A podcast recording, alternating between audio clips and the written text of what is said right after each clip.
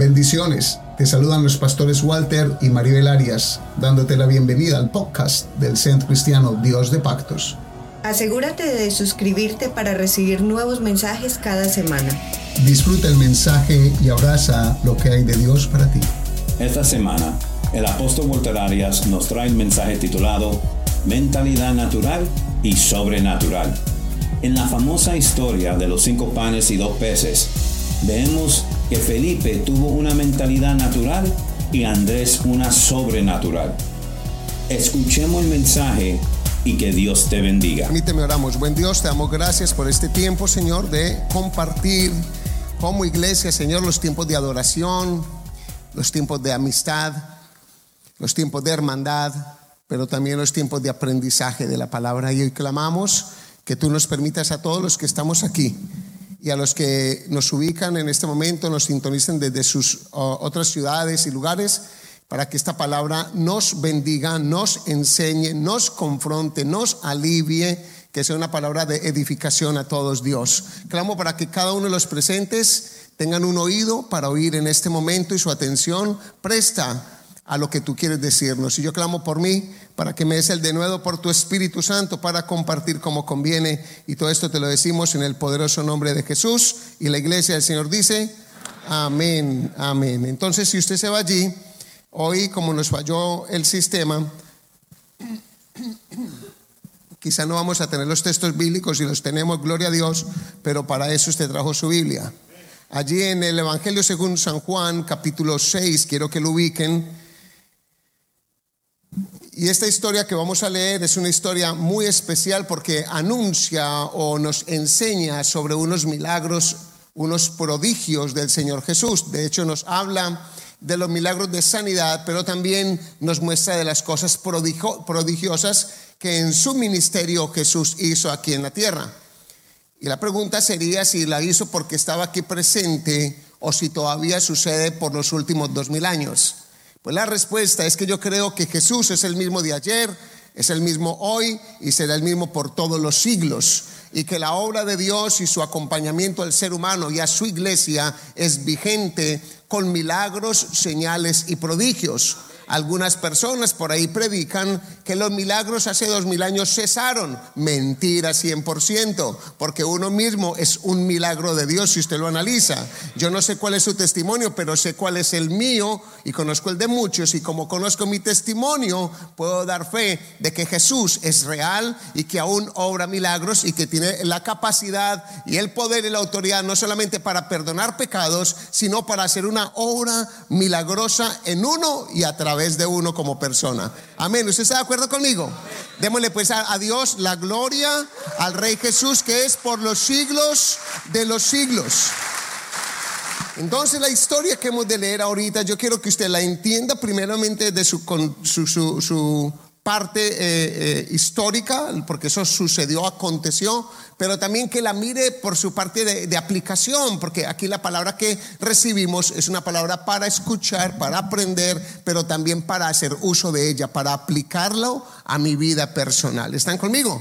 Sí, la palabra que usted lee y que se le enseña siempre debe tener la intención de cómo me habla a mí y para qué me sirve. Y vamos a leer allí entonces eh, antes, permítame, antes de leer, la vida, la vida de todos nosotros, de todo ser humano, está sujeta a un montón de cosas porque venimos a una tierra, nacemos, crecemos y cuando crecemos se nos, se nos presenta un futuro, no solamente el presente, sino el futuro que viene y en todo eso tenemos que decidir qué comprar, si compro casa, no compro casa. Si compro carro, no compro carro. Si entro a trabajar, ¿dónde voy a trabajar? Si me voy a vivir, ¿dónde voy a vivir?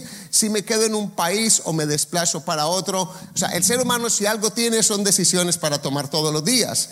Y esto no es exclusivo de la gente de la iglesia. Esto es algo de todo ser humano. Porque analice que todas las personas crecen y es un mundo en particular. Cada persona es un mundo en particular. Pero me, le hablo a la iglesia, a usted que vino hoy, quizá usted viene por primera vez y está apenas tanteando un poquitico este espacio espiritual, lo han invitado y, y le venían diciendo y quizá Dios le tiene una respuesta hoy a alguna de sus preguntas. Entonces, todo ser humano arriesga a diario. Arriesgamos en negocios, arriesgamos en rutas que cogemos, arriesgamos si vamos o no, o no vamos. O sea, tenemos que decidir. Y la cuestión es, ¿cuál es la diferencia entre una persona y otra? La diferencia entre una persona y otra, sabiendo que todos decidimos, que todos tenemos cosas por hacer, es cómo manejan la oportunidad cómo manejan la oportunidad. Vamos a, mirar este texto bíblico y entro a, llevarles un poquitico más a lo que la enseñanza es. Entonces dice allí en el Evangelio según San Juan, si ya lo ubico en su Biblia, en el capítulo 6 y versículo 1 en adelante, dice lo siguiente. Después de esto, Jesús fue al otro lado del mar de Galilea, el de Tiberias, y le seguía gran multitud, porque veían las señales que hacían, ¿en dónde? Entonces, subió Jesús a un monte y se sentó allí con sus discípulos.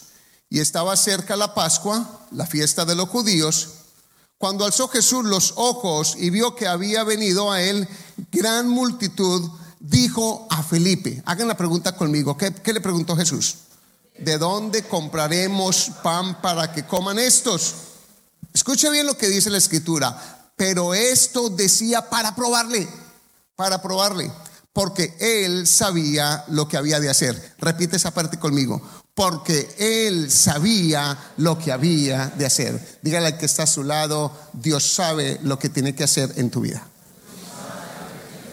Pero mire la persona, mírela bien y dígale, Dios sabe lo que tiene que hacer en tu vida.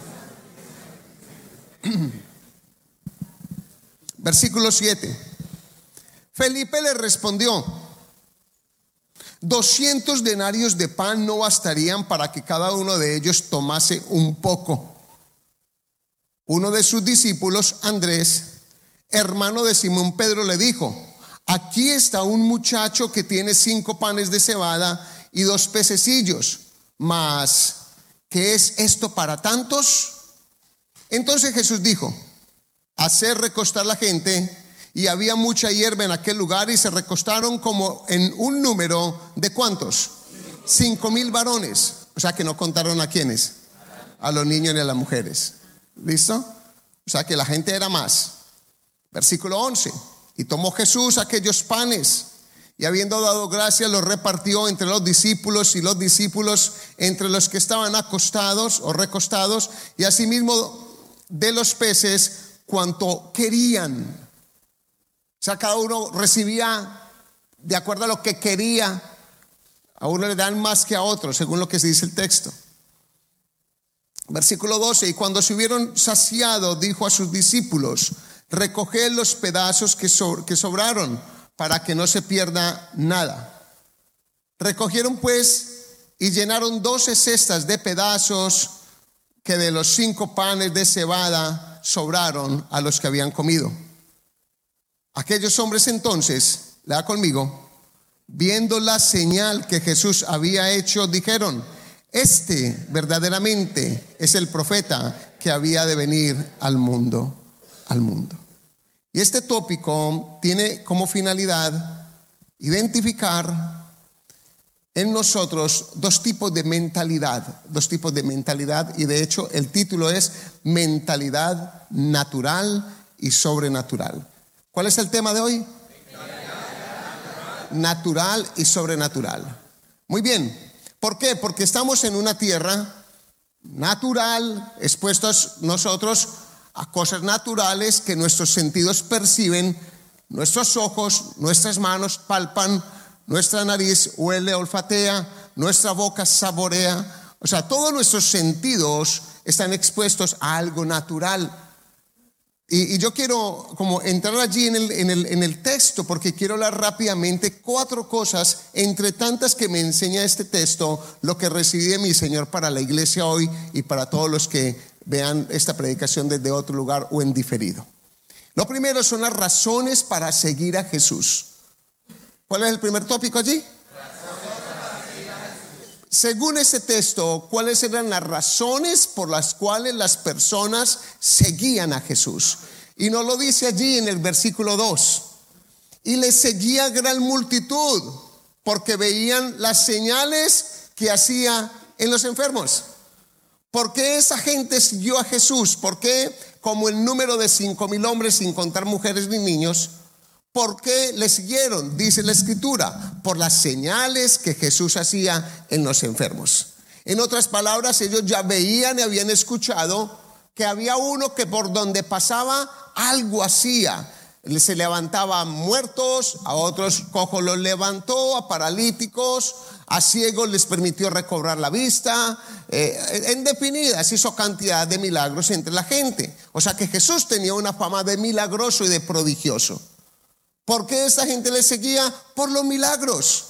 Y con eso pues yo quiero simplemente decir que muchos buscamos o seguimos a Jesús por un milagro y que eso no está mal. Sea, porque la gente a veces dice, busque a Jesús porque lo tiene que buscar o porque lo tiene porque Él es Dios. No, la realidad es que nosotros buscamos a alguien o algo porque lo necesitamos o porque lo queremos.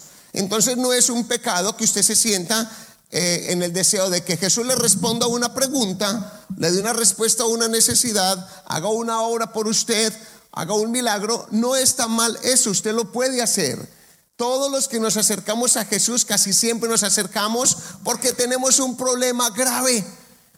O sea, es muy extraño cuando es, no es que no existe, es muy extraño que una persona se acerque a Jesús porque esté en el momento más glorioso de su vida, porque le esté yendo súper bien. La mayoría de los seres humanos buscamos a Dios y el reino de Dios cuando estamos en caos cuando estamos en problemas, cuando tenemos necesidad, cuando tenemos angustia, cuando ya no hay respuestas a nuestra, en nuestra capacidad. Y eso está bien. Yo quiero que usted hoy tenga esa certeza en, en, su corazón y esa paz de que sea por lo que sea que usted está viniendo aquí, pues gloria a Dios. Si a usted le está tomando un dolor grave en su cuerpo o en su economía o en sus relaciones interpersonales, si algo le está costando tanto y está buscando a Jesús para que le ayude, pues que si alguien le dice, usted es muy interesado, pues dígale, sí, sí, yo tengo interés en que Jesús me sane y que Jesús me ayude porque yo no soy capaz. ¿Están conmigo? ¿Por qué buscamos a Jesús? Buscamos a Jesús porque lo necesitamos. Buscamos a Jesús, buscamos de Dios porque entendemos que queremos a alguien más grande que nosotros en nuestra vida. Entonces no se sienta mal. No se sienta mal llegar y postrarse ante Dios y decirle te necesito. Por ahí decimos que Dios es el apagafuego, se le llaman el Dios bombero. Es que es verdad también, porque muchos solamente le buscan cuando hay problemas. Pero no usted, mira el que está a su lado, dígale, no usted. Porque usted le va a buscar a Dios todos los días de su vida. Yo espero si recibe, dígale a eso amén. Usted va a buscar a Dios todos los días de su vida, en las buenas y en las malas. ¿Quién dice amén? Porque yo le quiero buscar ahora a mi Señor en las buenas y en las malas. Ya aprendí la lección y hace 27 años lo hago y me alegra mucho. Pero puedo recurrir a Él cuantas veces en oración, en un clamor y decirle, te necesito. ¿A quién más iré yo, Dios, si solamente tú tienes las palabras de vida eterna? Entonces, razones para seguir a Jesús. Y le hago la pregunta a usted si se contesta ahí un momentico. Piénselo por un momento. Mientras yo voy a tomar agüita un poquito, usted va a pensar, ¿por qué hoy vino aquí o si tiene algo legítimo para pedirle a Jesús. Piénselo un momento allí.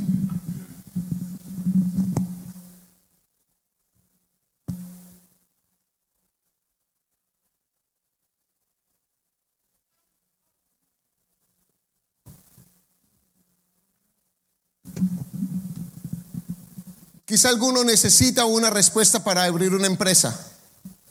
Llegamos a un país de mucha oportunidad. Quizá usted está en la necesidad de que se le solucione un problema de su oficina, de la compañía que ya abrió. Quizá usted está necesitando una respuesta, si ver si compra la casa o no la compra, o de cuánto la compro, o dónde la compro, o si compro el carro o no lo compro, o si me voy para mi país o me quedo aquí le doy una y me zambullo una vez más. Y me intento una vez más. Sea lo que sea, le digo que Jesús tiene la solución. Ese es el segundo punto. Jesús tiene la solución. ¿Cuál es el primer punto? Razones y lo segundo. Déjalo conmigo. Un, dos, tres. Jesús tiene la solución. Dígaselo usted mismo. O sea, ya, me, yo ya me conozco la palabra ahí. Esta predicación me llegó primero a mí. Pero yo quiero que usted lo reciba en su corazón. Diga, Jesús tiene la solución para mis problemas. Dígalo, dígalo. Créalo. Póngase la mano en el pecho y diga, Jesús tiene las soluciones para mi vida. Iglesia, sea lo que sea, en las manos del Señor está la solución. Según la Biblia, y sé que es un creyente, ya llegó hasta aquí, pues yo quiero que usted pase de la mentalidad natural a la mentalidad sobrenatural, porque es el tópico de hoy. En el versículo 5 y 6 dice lo siguiente, que Jesús dijo a Felipe, mire lo que le dijo a Felipe, ¿de dónde compraremos pan para que coman estos? ¿Quién hizo la pregunta? Jesús hizo la pregunta. Jesús tiene la multitud, como cinco mil hombres sin contar el resto. Y le hace una pregunta a Felipe, ¿de dónde sacaremos pan? Pero yo me, me maravilla cómo Jesús lo lleva a un pensamiento, no porque él no supiera la respuesta, sino más bien para saber dónde estaba parado Felipe. Y algunos de ustedes quizás se van a identificar hoy con Felipe. Y ese es el propósito, que usted se mire en el corazón, porque si algo hizo Jesús fue hacer una pregunta para que Felipe eh, soltara lo que en su corazón había. Y no como que Jesús no lo entendía, sino tal vez para que el mismo Felipe se descubriera y pasara de una mentalidad natural a una mentalidad sobrenatural. Versículo 5 nuevamente dijo Jesús a Felipe, ¿de dónde compraremos pan para que estos coman? Pero lea el versículo 6, por favor. Pero esto decía, ¿para qué? Vea lo duro, para probarle, porque él sabía lo que había de hacer.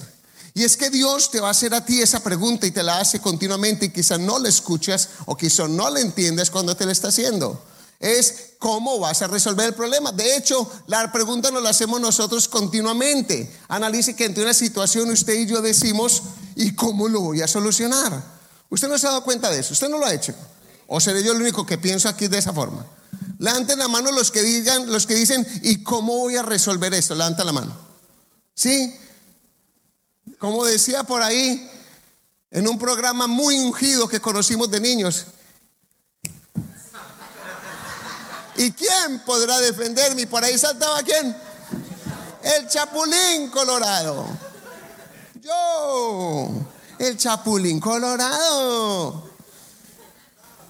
¿Quién podrá ayudarme? ¿Quién podrá salvarme? ¿Quién podrá mostrarme la respuesta? ¿Quién me podrá dirigir correctamente? ¿Quién me ayudará con el arriendo? ¿Cómo voy a hacer para pagar el mortgage? ¿Cómo voy a hacer para pagar la cuenta que tengo la legítima responsabilidad en la que me metí? ¿Cómo lo voy a hacer? Son preguntas que nos hacemos todos los días, sobre todo los que hemos crecido un poquito. Los jóvenes son diciendo, ¿será que voy a ir a la universidad? ¿Tendré oportunidad de ir a la universidad? ¿Cómo lo voy a hacer? Y cuando el joven entiende el estatus económico de su familia, ¿sí? Entonces el joven sabe que de pronto el estatus económico de su familia no da para pagar una universidad. ¿No les pasa eso a los jóvenes también? Claro que sí. Mi hijo acá rato me dice, papi, ¿cómo hace yo para la universidad? Porque él mira nuestro estatus económico y él está pensando si tenemos oportunidad, si él no se gana una beca. Nuestra primera hija se ganó la beca 100%. Entonces en él hay una presión eh, porque él dice, tal vez yo no me la pueda ganar como ella, entonces ¿cómo lo voy a hacer? Mire, la edad que tiene 16 años y ya está diciendo, ¿cómo voy a hacerlo? ¿Están conmigo? Esa pregunta es importante para todos nosotros. Pero Jesús se la hizo a Felipe. ¿Y cómo vamos a resolver el problema del hambre de toda esta gente? No como que no supiera, sino para que Felipe pensara un momento y a Felipe se le vino una respuesta natural. La respuesta natural que no es insensata, de hecho es una respuesta natural. Él le dice, no, ni con 200 denarios, un denario era el, día de un jornalero, el pago de un, de un día de un jornalero. Él está diciendo, ni con 200 denarios les podemos dar un pedacito de pan a cada uno. Es que Felipe se metió en una mentalidad, en una mentalidad. Ahí vamos a la mentalidad natural, que es el tercer punto. Pero para ir teniendo la enseñanza bien clara, ¿cómo es el título del tema de hoy? Y sobrenatural. Qué bueno. ¿Y cuál es el primer tópico? Razones por las que seguimos a Jesús. Lo segundo, Jesús tiene la solución a mi problema, a mi pregunta, a mi necesidad. Jesús tiene la solución. Lleves esto en el corazón. Jesús tiene la solución para su necesidad. Voy a mirar a unos a la cara. Jesús tiene la solución para tu necesidad. Jesús tiene la, la solución para tu necesidad. Amén. ¿Le dices amén? ¿Lo reciben? Dígale una vez más al que está a su lado, Jesús tiene la respuesta a tu necesidad. Ahora metámonos en este, en este tópico de la mentalidad natural. La respuesta de Felipe, versículo 7. Felipe le respondió, 200 denarios de pan no bastarían para que cada uno de ellos tomase un poco. Y es que la naturaleza, esta nuestra naturaleza humana o mentalidad natural, nos va a llevar a hacer cuentas siempre. Escuche bien, siempre vamos a hacer cálculos en nuestra capacidad, siempre vamos a hacer cálculos en lo que tenemos o en lo que no tenemos. Y pues no es que sea una locura, es una realidad, porque tenemos una mentalidad natural. Y entonces hacemos cuenta, digo, pero si no tengo dinero, ¿cómo voy a hacer aquello? Pero si no tengo empleo, ¿cómo voy a ir a un retiro espiritual en cuatro meses? Mire la, mire la, la mentalidad natural a lo que lleva una persona. Si no estoy empleado, ¿cómo voy a pagar 250 dólares para ir a un, a un retiro de parejas? Mire, el retiro es en cuatro meses. Analice la mentalidad natural lo que lo lleva a pensar. Le está llevando a pensar lo que no tiene hoy y le está diciendo lo que no va a tener por cuatro meses ya. Porque ella mismo está declarando que no va a haber dinero y que no va a conseguir empleo y que no puede haber un milagro y que Jesús no tiene la respuesta. Entonces muchas veces operamos en ese tipo de mentalidad en la mentalidad de lo que me falta, en la mentalidad de lo que no tengo, en la mentalidad de lo imposible, en la mentalidad de que no soy capaz, en la mentalidad de que no hablo inglés. ¿De para qué se vino para este país? ¿Usted no sabía que aquí hablaban inglés? ¿Usted no sabía que aquí hablaban inglés en este país? Si yo me voy para Francia, ¿usted qué cree que voy a tener que hablar? Francés. Ay, yo no hablo inglés. Ay, yo no tengo papeles. ¿Para qué se vino entonces para este país? Todos sabemos nuestras condiciones. La cuestión es que si estoy aquí, ¿será que Dios no está aquí para ayudarme a resolver en inglés o en español? ¿Será que Dios no me podrá resolver a mí las cosas en mi idioma o en otro idioma? Denle la gloria a Dios si usted entiende esto. ¿Será que Dios no le va a proveer a usted con o sin papeles y documentos legales? ¿Cree que Dios no sabe su condición de, de, vida? Míreme por aquí, por aquí, por aquí, por aquí. No se desconcentren. Eso, los tengo. La mentalidad natural tiene cierta sensatez porque hace cálculos. Y de hecho tiene una porción bíblica que la apoya. Yo quiero que miremos eso en Lucas capítulo 14 porque el mismo Señor Jesús lo enseñó. Lucas 14, versículo 28 al 30. Y Jesús dice allí, en su Biblia lo puede ubicar. En Lucas 14, 28 al 30 dice, porque ¿quién de vosotros queriendo edificar una torre no se sienta primero y calcula los gastos a ver si tiene lo que necesita para acabarla? No sea que después que haya puesto el cimiento y no pueda acabarla, todos los que le habían comiencen a hacer burla de él diciendo, este hombre comenzó a edificar y no pudo acabar. Jesús está hablando de una realidad, le está diciendo a un grupo de personas, a ver, ¿cuál de ustedes no piensa de esta manera?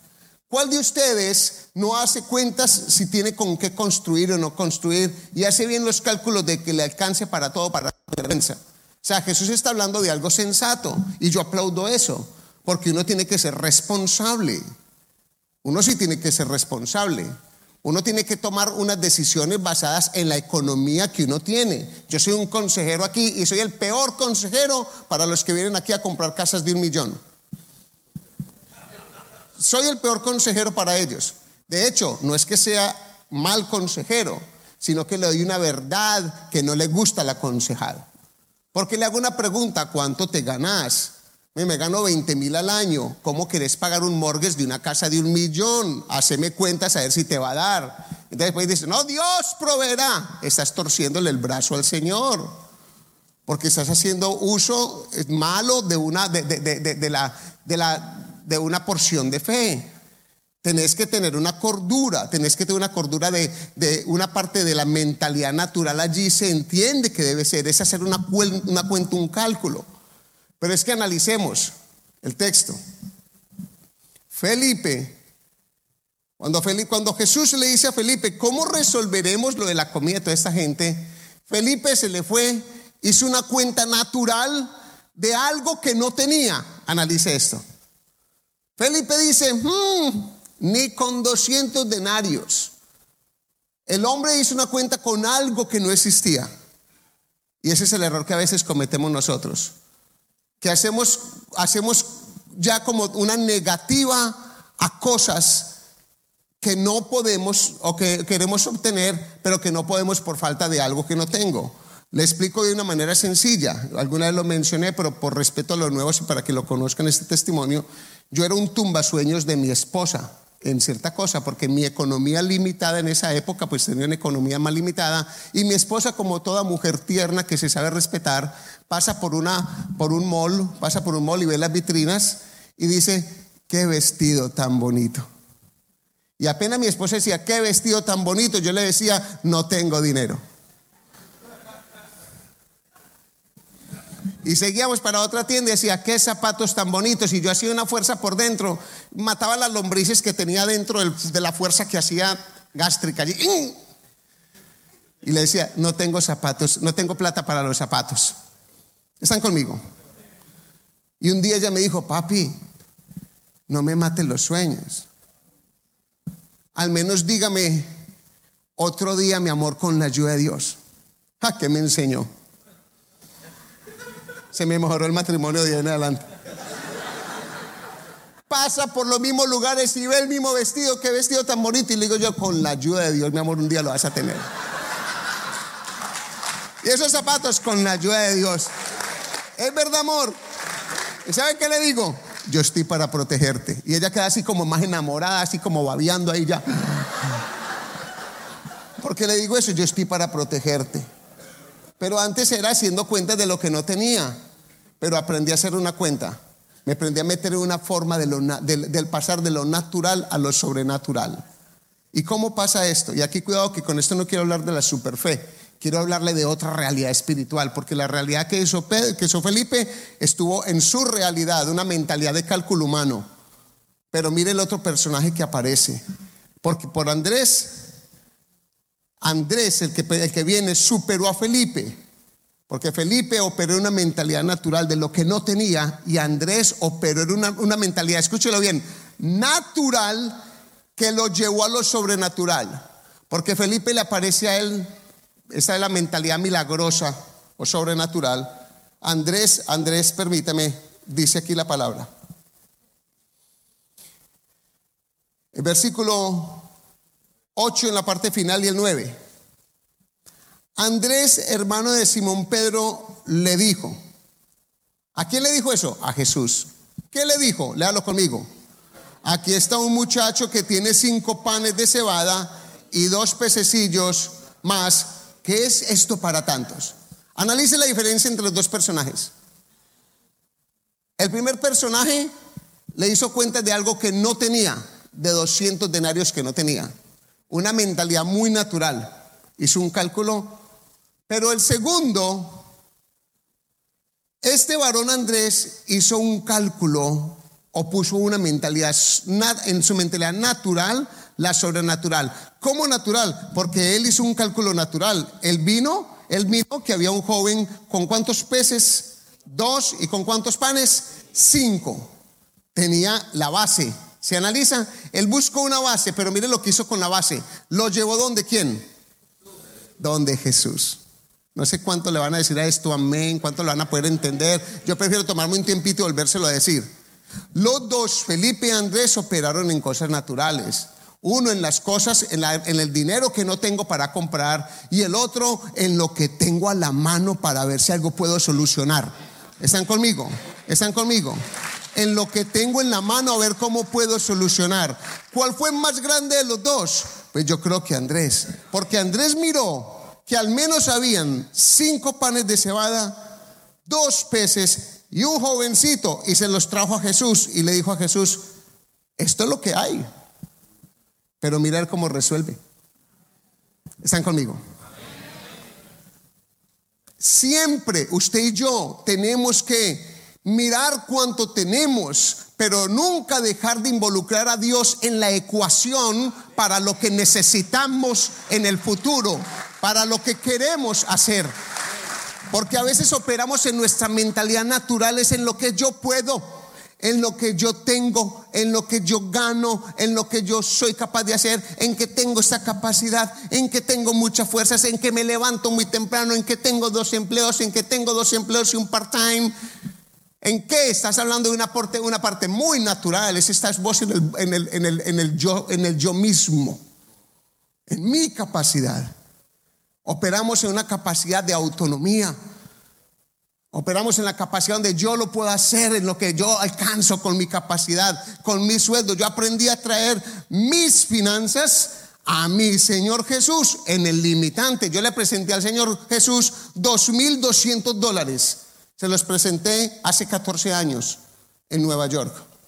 Le presenté a mi Señor Jesús un niño de dos años, una niña de 13, una sobrina de 13, una esposa de unos años menos que los que tiene ahorita, un carro y un montón de maletas ahí metido de cobijas y algo amarrado en la parte de arriba, con dos mil dólares que me regalaron unos amigos para salir como misionero de Nueva York para acá. ¿Qué le presenté yo al Señor? Señor, te presento esos dos mil dólares y todo este núcleo familiar, porque emprendo esto, pero lo emprendo en tu nombre en tu nombre, en tu nombre, no en mi capacidad humana. Bendito sea Dios. Y cuando venía en el carro, recuerdan que les he contado la historia que no tenía ni CD el carro, ni, MP3, nada de eso, ni para la, la, la memoria. Era el famoso tradicional cassette. Y le metí el cassette de Alex. Al taller del maestro vengo, pues él me ayudará tomará entre sus brazos y cada herida sanará las herramientas del maestro. Mi alma remendará, martillo en mano y mucho fuego, aunque me duela ayudará a conocerlo y a entenderlo, a saber que nada merezco.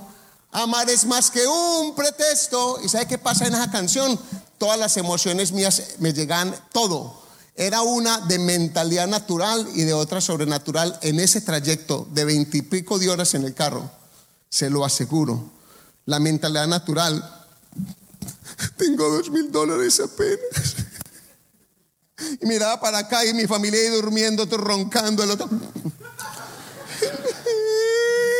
Con ese CD llorando por plena autopista para acá una mentalidad natural y al rato me venía la mentalidad sobrenatural y le decía al Señor Jesús, tenemos dos mil dólares.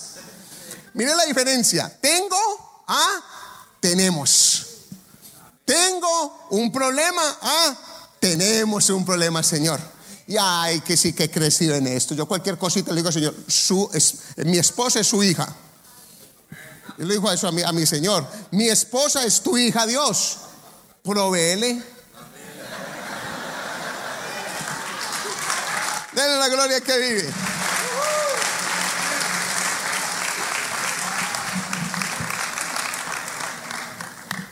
Y ella dice, qué buen suegro, qué buen suegro el que tenés. Es que es su papá, Dios. Proveele a mi hija, proveele a mi hijo, proveele a mi madre, proveele. Te involucro a Dios en esto. Es una mentalidad sobrenatural porque haces caso de aquello que vos decís o de aquel a, quien vos declarás que es rey de tu vida. Entonces dejamos, vivimos en un mundo natural que, que, que es cierto, lo palpo, lo veo, lo escucho, lo siento, pero no dejo de operar en lo sobrenatural, donde le digo a Señor, todo esto es tuyo. Esta iglesia, mire, ya que le digo al Señor, es tu iglesia. Es la mejor cosa que yo le puedo decir a mi Señor, porque si es la mía, me hernio me da hernia, me da de todo. Con las cuentas, con los retos, con las situaciones, con los problemas. Hoy porque está la mejor congregación. Y cuando han habido, cuando hermanos, hermanas hermosos, son difíciles. Pero que le digo al Señor, es tu iglesia. Y eso me da una paz, duermo así, vea, como profundo, profundo, profundo. Porque es tu iglesia, Señor. Porque es tu, es tu, Señor, te traigo a ti lo que, lo, que, lo que yo tengo, lo que está a mi lado, en lo que me has dado capacidad de ministrar, es tuyo, te involucro.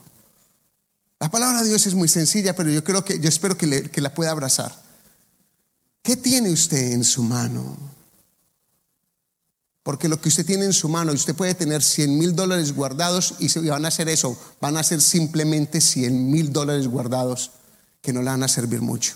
Se le van a ir así. 30 mil se le van a ir así. 5 se le van a ir así. 100. Tengo un billetico de 100 en la billetera, ¿cómo se le va? Así en un momentico. Vaya con un billete de 100 ahorita aquí a la parte de atrás y ya tengo 100 dólares, ya como le aparecemos 10 y le decimos que nos invite al almuerzo. Se le van así. En su capacidad se le va a ir el dinero. Y una carga y una presión, pero cuando usted empieza a crecer en fe, usted le empieza a decir, Señor, ¿cómo lo vamos a hacer? Señor, tú tienes la respuesta. Señor, yo no lo entiendo ahorita, pero tú sí lo entiendes. Y nos lleva esto a un proverbio. En el capítulo 3, ubíquelo, por favor. Proverbios, capítulo 3. Versículo 5 al 7.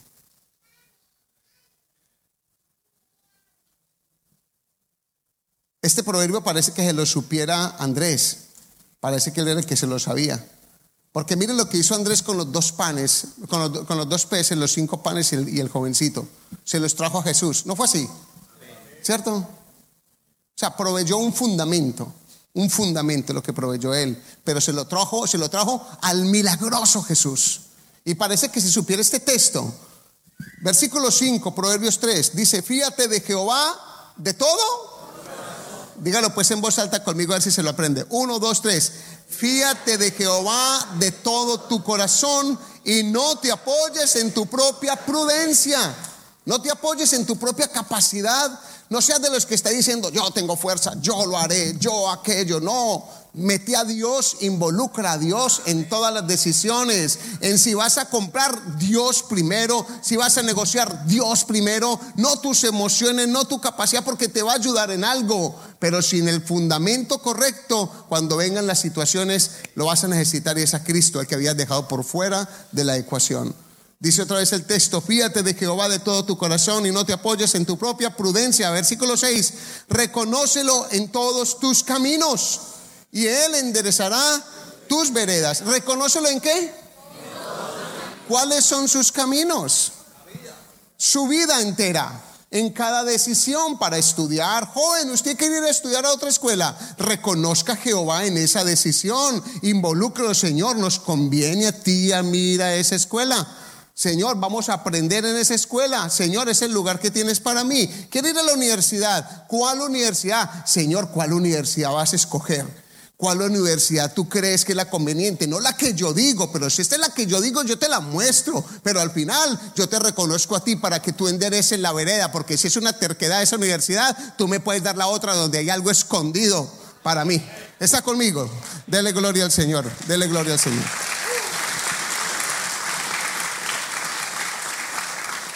Reconoce, versículo 6, reconócelo en todos tus caminos y Él enderezará tus veredas. Y versículo 7 dice, no seas sabio en tu propia opinión, teme a Jehová y apártate del mal. ¿Qué está diciendo? No seas sabio, no sea autónomo, no sea autónomo en sus decisiones.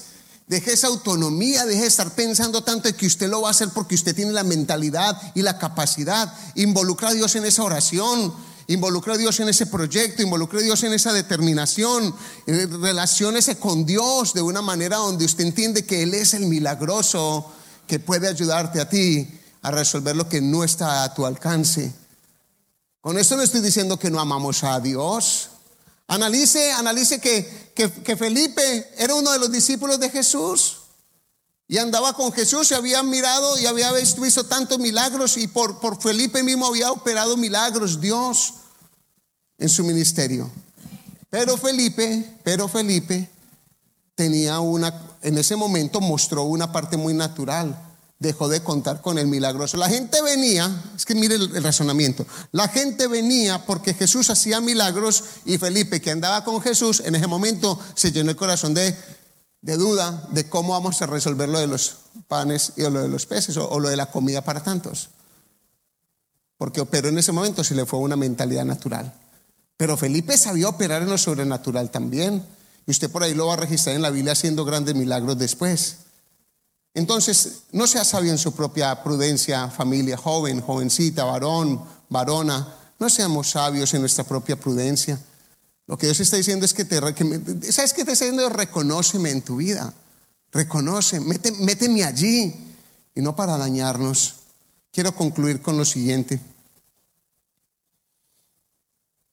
Una, una ilustración, antes de, de, de terminar una ilustración, y es que cuando a mí me hablan los, las personas que tienen necesidad de documentos legales para este país o inglés, yo les hablo con autoridad, porque yo llegué a este país sin inglés. O sea, yo sé que me ha pegado una pinta de gringo con el tiempo, eso yo lo entiendo. Eso se va pegando porque las cosas se pegan, ¿sí o no? Pues yo llegué sin inglés. Y, y, y llegué sin papeles, yo fui de los que entré por Tijuana. Nunca vi lo que me dijeron que íbamos a pasar. Me dijeron, va a pasar por el hueco. Y, yo, y, nos demoramos como una semana y yo nunca vi el hueco. Porque yo venía pensando en un hueco, ¿sí o no? Si usted le dice, vamos a pasar por un hueco, ¿usted qué se imagina? Que va por un hueco y yo vine y corrí, corrí, atravesamos montañas corriendo desde las 6 de la mañana. Y corre y corre y corre y corre y corre el hueco por ningún lado. Montañas era lo que había. Y ese lugar donde habían un montón de cartuchos de escopeta. Y apenas el, el coyote, porque todos se llaman coyote, ¿cierto? Y todos se llaman Tito. ¿Cómo se llama su coyote? Tito. Y ese Tito sí es famoso, todos, pero no este Tito. ¿Dónde está Tito? Por acá usted no es. Ese no es. Es que con toda la gente que ha pasado por el hueco, que yo le digo, ¿y quién te pasó? Me dicen Tito. Y para man se tuvo que haber muerto hace como 20 años. Y es que todos, todos se ponen el mismo sobrenombre. Y entonces a nosotros nos, nos recogen en, la, en, un lugar, nos llevan de un aeropuerto muy bueno en Ciudad de México, en avión hasta, hasta Tijuana, en Tijuana un hotel, muy chévere todo. Eh, luego del hotel nos llevan a, unos suburbios donde las casas eran de, de, de, de maderas, de, pedazos de plástico y todo lo que en Colombia conocemos como un tugurio. Y recuerdo que nos despiertan temprano y le dice, listo, ya salimos, mi hermanito y yo, y con el, con coyote. Y entonces arrancamos y ustedes no paren, ustedes van a hacer todo lo que yo les digo, ustedes dan unas instrucciones y corre y corre y corre y corre y corre. Yo sé lo que es pasar por el hueco.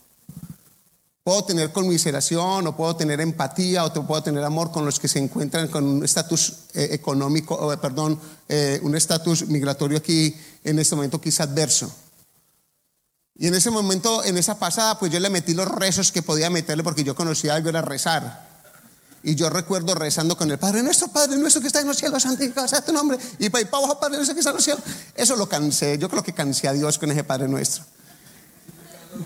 Y no encontré el hueco. Lo que pasa es que al final terminé viviendo en este país sin documentos. Y sé que es estar en un lugar y que lleguen personas de verde y usted dice, ay, hiciste, ay, es que me fui de aquí. Yo sé que fue lo que me pasó como yo viví en, en, en Nueva York asustadito, un, un, jovencito. Y cuando me fue, devolví para la California, a estudiar en California, allí me pidieron en la escuela, entro a estudiar en, la, en Glendale High School allí, y, y, allí me piden el Social Security. Yo ni sabía qué me estaban diciendo. Y yo, ah, yo, yo le decía a mi mamá, todavía le están esperando. Porque al mes me volvieron a llamar a la oficina. Usted no tiene social security. Ya la decía a mi mamá. Oh. Vengo ahora, me les vine para Nueva York. Mi historia es ese pedacito para que me entiendan cuando sé hablar de migración o cuando sé entender a los hermanos que no tienen documentos. Pero algo pasó cuando vine aquí, me autodeporté a los, a los um, 20 años, tomé la decisión de autodeportarme, compré el tiquete, me dejaron salir. Um, para eso sí no hay problema para salir. Y a los 30 años me resultó la visa. Mi madre me pide, la visa me resulta a mí. Y yo ya llevo con mi esposo una relación larga y había nacido mi hija Melissa. La visa a mí me resulta la visa a los, a los, perdón, a los a 30 años exacto, ya 5 años de creyente. Y cuando me resulta la visa, yo tengo que tomar una decisión de venirme para los Estados Unidos porque era el sueño. Yo se lo había dicho a mi esposa que un día Dios nos iba a traer a Estados Unidos. Pero la visa era sin mi hija y sin mi esposa. Como quizá como algunos de ustedes. Si fueron cinco años donde yo no tuve a mi esposa ni a mi hija, Melissa. Y yo podía llegar a Colombia y podía ir, yo iba dos veces al año y una vez al año y hubo un año donde no fui eh, y, todo era esperando. ¿Cuándo? ¿Cuándo? ¿Cuándo es? Nos habían dicho que de pronto un año, dos años, tres años, y empieza lo que hemos hablado aquí de la ansiedad.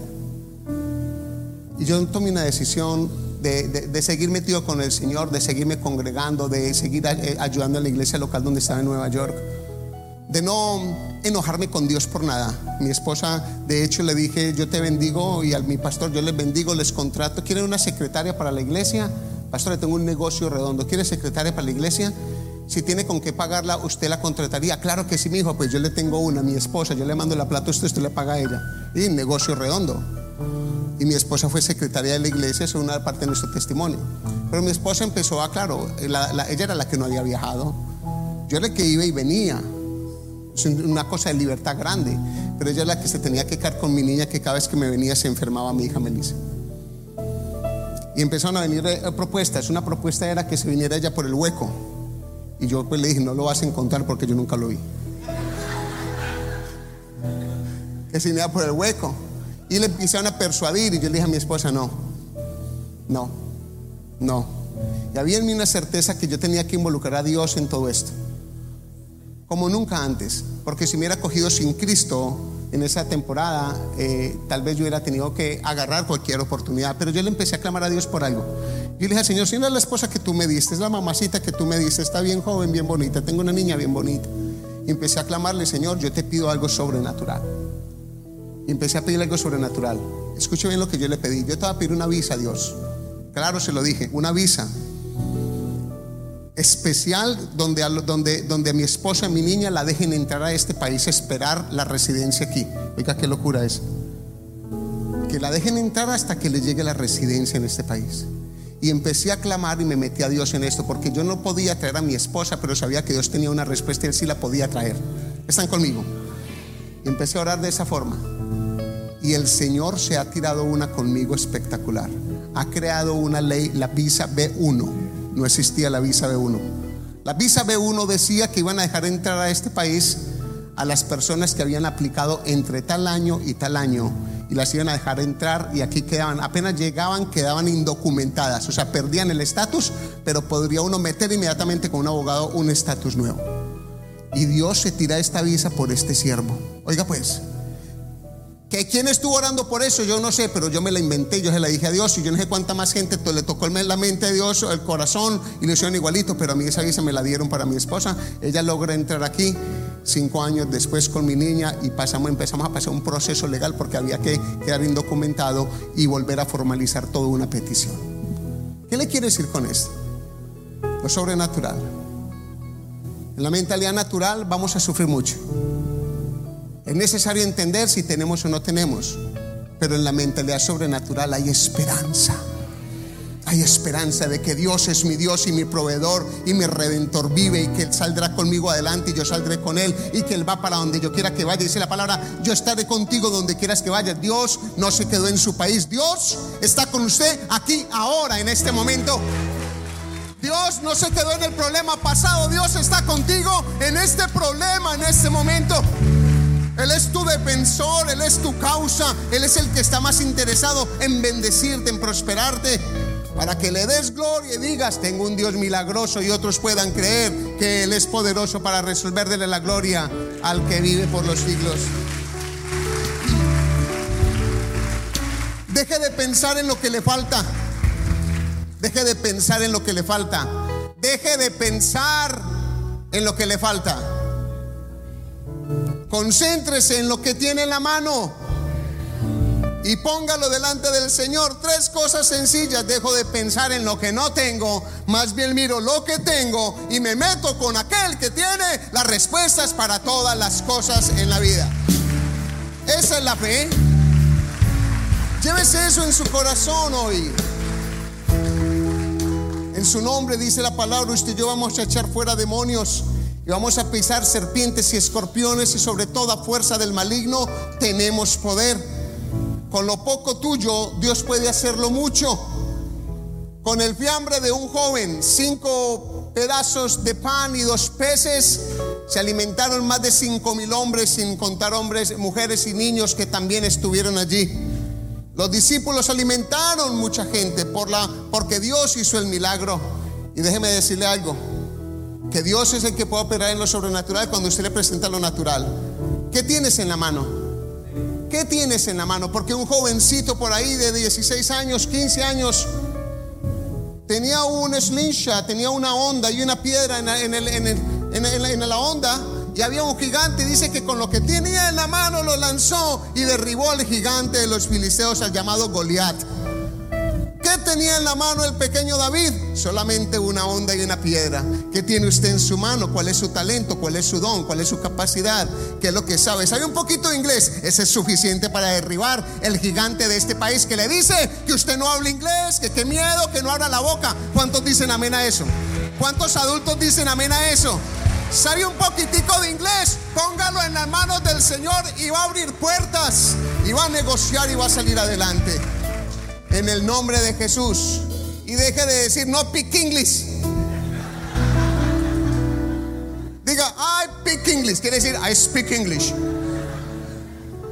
Amén. Los pies de los sacerdotes con el arca de la alianza han llegado allí, están al frente de la, tierra prometida, el río Jordán, y los sacerdotes meten el pie y cuando meten el pie al agua hasta los tobillos, dice que el río Jordán se frenó. ¿Qué tenían ellos? Tenían pies, pero tenían a Jehová sobre ellos. El pie lo tenían, pero el poder para frenar el río lo tenía Jehová de los ejércitos. ¿Tiene usted el arca de Jehová en su corazón? ¿Tiene usted al Dios poderoso en su vida? Involúcrelo en sus decisiones y sus necesidades. ¿Qué tienes en la mano? Cierra sus ojos. ¿Cuál es su problema? ¿Cuál es su necesidad? ¿Tienes una, una basecita? Una basecita, una esperanza. Hay alguien por allí que de pronto Dios lo puede usar para que un día te dé los papeles, para que un día Dios eh, le dé la ciudadanía a una familia entera, para que Dios un día te abra unas puertas laborales. Tienes un poquito de dinero por allí que, que quizá Dios puede usar para que, para que puedas hacer un buen negocio e incrementar tu capital. ¿Cuál es tu problema? La pregunta es, ¿estás involucrando a Dios en la ecuación? Tráele tus problemas al Señor. Tráele los problemas al Señor. Cierre sus ojos, buen Dios. Yo bendigo este pueblo, Señor Santo. Bendigo sus vidas. Y tú conoces todas las cosas que ellos tienen. Tú conoces sus necesidades, sus quebrantos, sus temores, sus frustraciones, sus dolencias, su escasez, su pavor, el temor que tienen. Tú todo lo conoces, su angustia pero hoy Dios, yo, yo traigo a memoria tuya, Señor, y no como que se te hubiera olvidado, pero para nuestra, nuestra mentalidad. Hoy traigo a memoria de que aquí estamos, Señor, aquí hemos venido, y hemos venido a adorarte, y hemos venido a buscarte. Y Señor, conforme a esto, de que invertimos esto, nuestra fe en ti, yo clamo que lo sobrenatural se desarrolle en cada uno de mis hermanos y que pasen de mentes naturales que se ponen a ver lo que no tienen y más bien que se metan en la mentalidad sobrenatural, que ven al Dios que si tienen con los pocos, escasos o muchos recursos que les has brindado.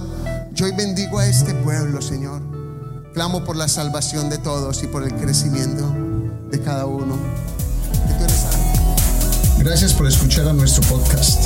Te invitamos que nos sigas en las redes sociales como Facebook, YouTube e Instagram. Busca bajo el nombre Dios de Pactos Florida. Esperamos que este mensaje te haya edificado y por favor compártelo a otros.